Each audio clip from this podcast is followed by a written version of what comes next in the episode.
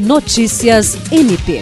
O Ministério Público do Estado do Acre firmou um termo de compromisso de ajustamento de conduta, TAC, com a comissão organizadora da Escoacre 2022, para que sejam cumpridas uma série de medidas visando a proteção de crianças e adolescentes, a segurança das mulheres e a integridade do patrimônio público durante a realização do evento.